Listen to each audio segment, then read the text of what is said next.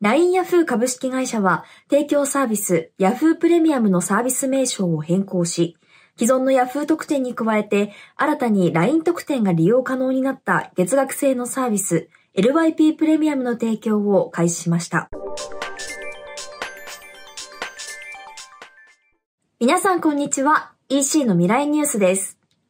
2023年12月1日から12月7日までの EC に関連する注目のニュースを5つピックアップしてご紹介します。本ニュースは物販ビジネス専門メディアコマースピックの提供でお送りしています。本日ご紹介するニュースは次の5つです。まず、1つ目のニュースです。LINE、Yahoo の新たな会員サービス LYP プレミアムが登場。LINE ヤフー株式会社は提供サービス Yahoo プレミアムのサービス名称を変更し、既存の Yahoo 特典に加えて新たに LINE 特典が利用可能になった月額制のサービス LYP プレミアムの提供を開始しました。LYP プレミアムへの名称変更に伴い、新たに加わった特典は、1200万種類以上の対象スタンプが使い放題になる LINE スタンププレミアム、さらに、これまで圧縮された写真のみアルバムに保存することができた LINE アプリのアルバムに、動画やオリジナル画像写真を保存できるなどです。また、Yahoo ショッピングの利用で PayPay ポイントがプラス2%貯まる会員限定の PayPay クーポンが利用できるなど、合計15種類以上のお得な Yahoo 特典も引き続き利用可能です。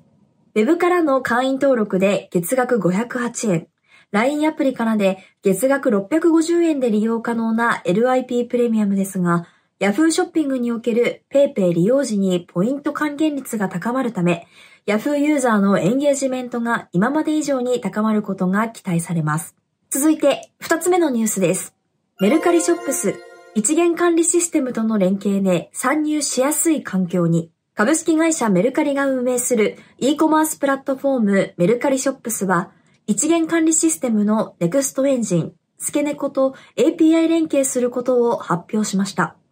今回の発表で連携サービス数は20となります。一元管理システムとの連携により、商品在庫管理や受注管理が可能になり、すでに EC サイト運営をしている事業者がメルカリショップスに参入しやすい環境になっています。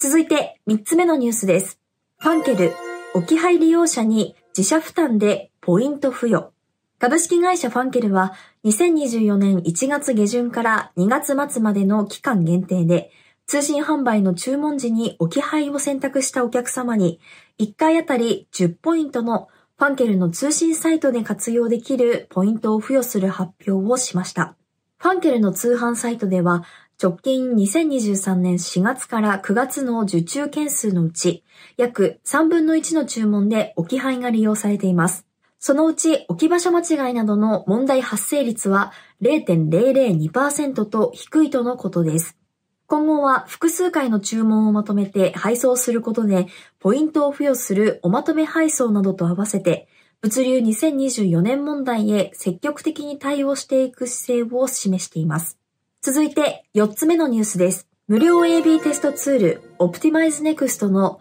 正式版が提供スタート。プロジェクトグループ株式会社は無料 AB テストツール Optimize Next の正式版をリリースしました。正式版では Google Analytics との API 連携が可能となり、実施した AB テストでどのパターンが勝ったのかをツール上で簡単に確認できるようになっています。本発表により2023年9月にサービス終了を迎えた Google 社の無料 AB テストツール Google Optimize が提供していた機能の大部分をカバーする形となり、代替ツールとしての役割がさらに強化されたと発表しています。Google Optimize を利用して AB テストを行っていた事業者の方は、無料で AB テストを実現する Optimize Next により、効果検証を行うことが可能になります。そして最後のニュースです。24年に強化したいマーケ施策は、オフラインの期待が高まるポストコロナ。株式会社カウンターワークスは、企業のマーケティング、宣伝、広報担当者127人を対象に、ポップアップストアに関する実態調査を実施しました。2024年に強化したいマーケティング施策を尋ねたところ、SNS 運用が最も多く、ついでウェブ広告、3位は同率でポップアップストア、ツールの導入となりました。D2C の台頭に加え、アフターコロナによりオフラインでの顧客接点を重視する動きが広がる中、ポップアップストアの注目が高まっています。ポップアップストアを経験したことがある人に対して実際に出店してみての効果を尋ねたところ、1位が新規顧客の獲得、ついでブランドの認知向上、売上の向上が同率で2位になりました。その他、地域社会への貢献、コラボレーション機会の拡大など、顧客開拓や売上アップ以外の副次的な効果も一定数得られていることが伺えます。特に効果はなかったと回答した人がゼロであることから、比較的実施リスクの低いマーケティング施策と言える反面、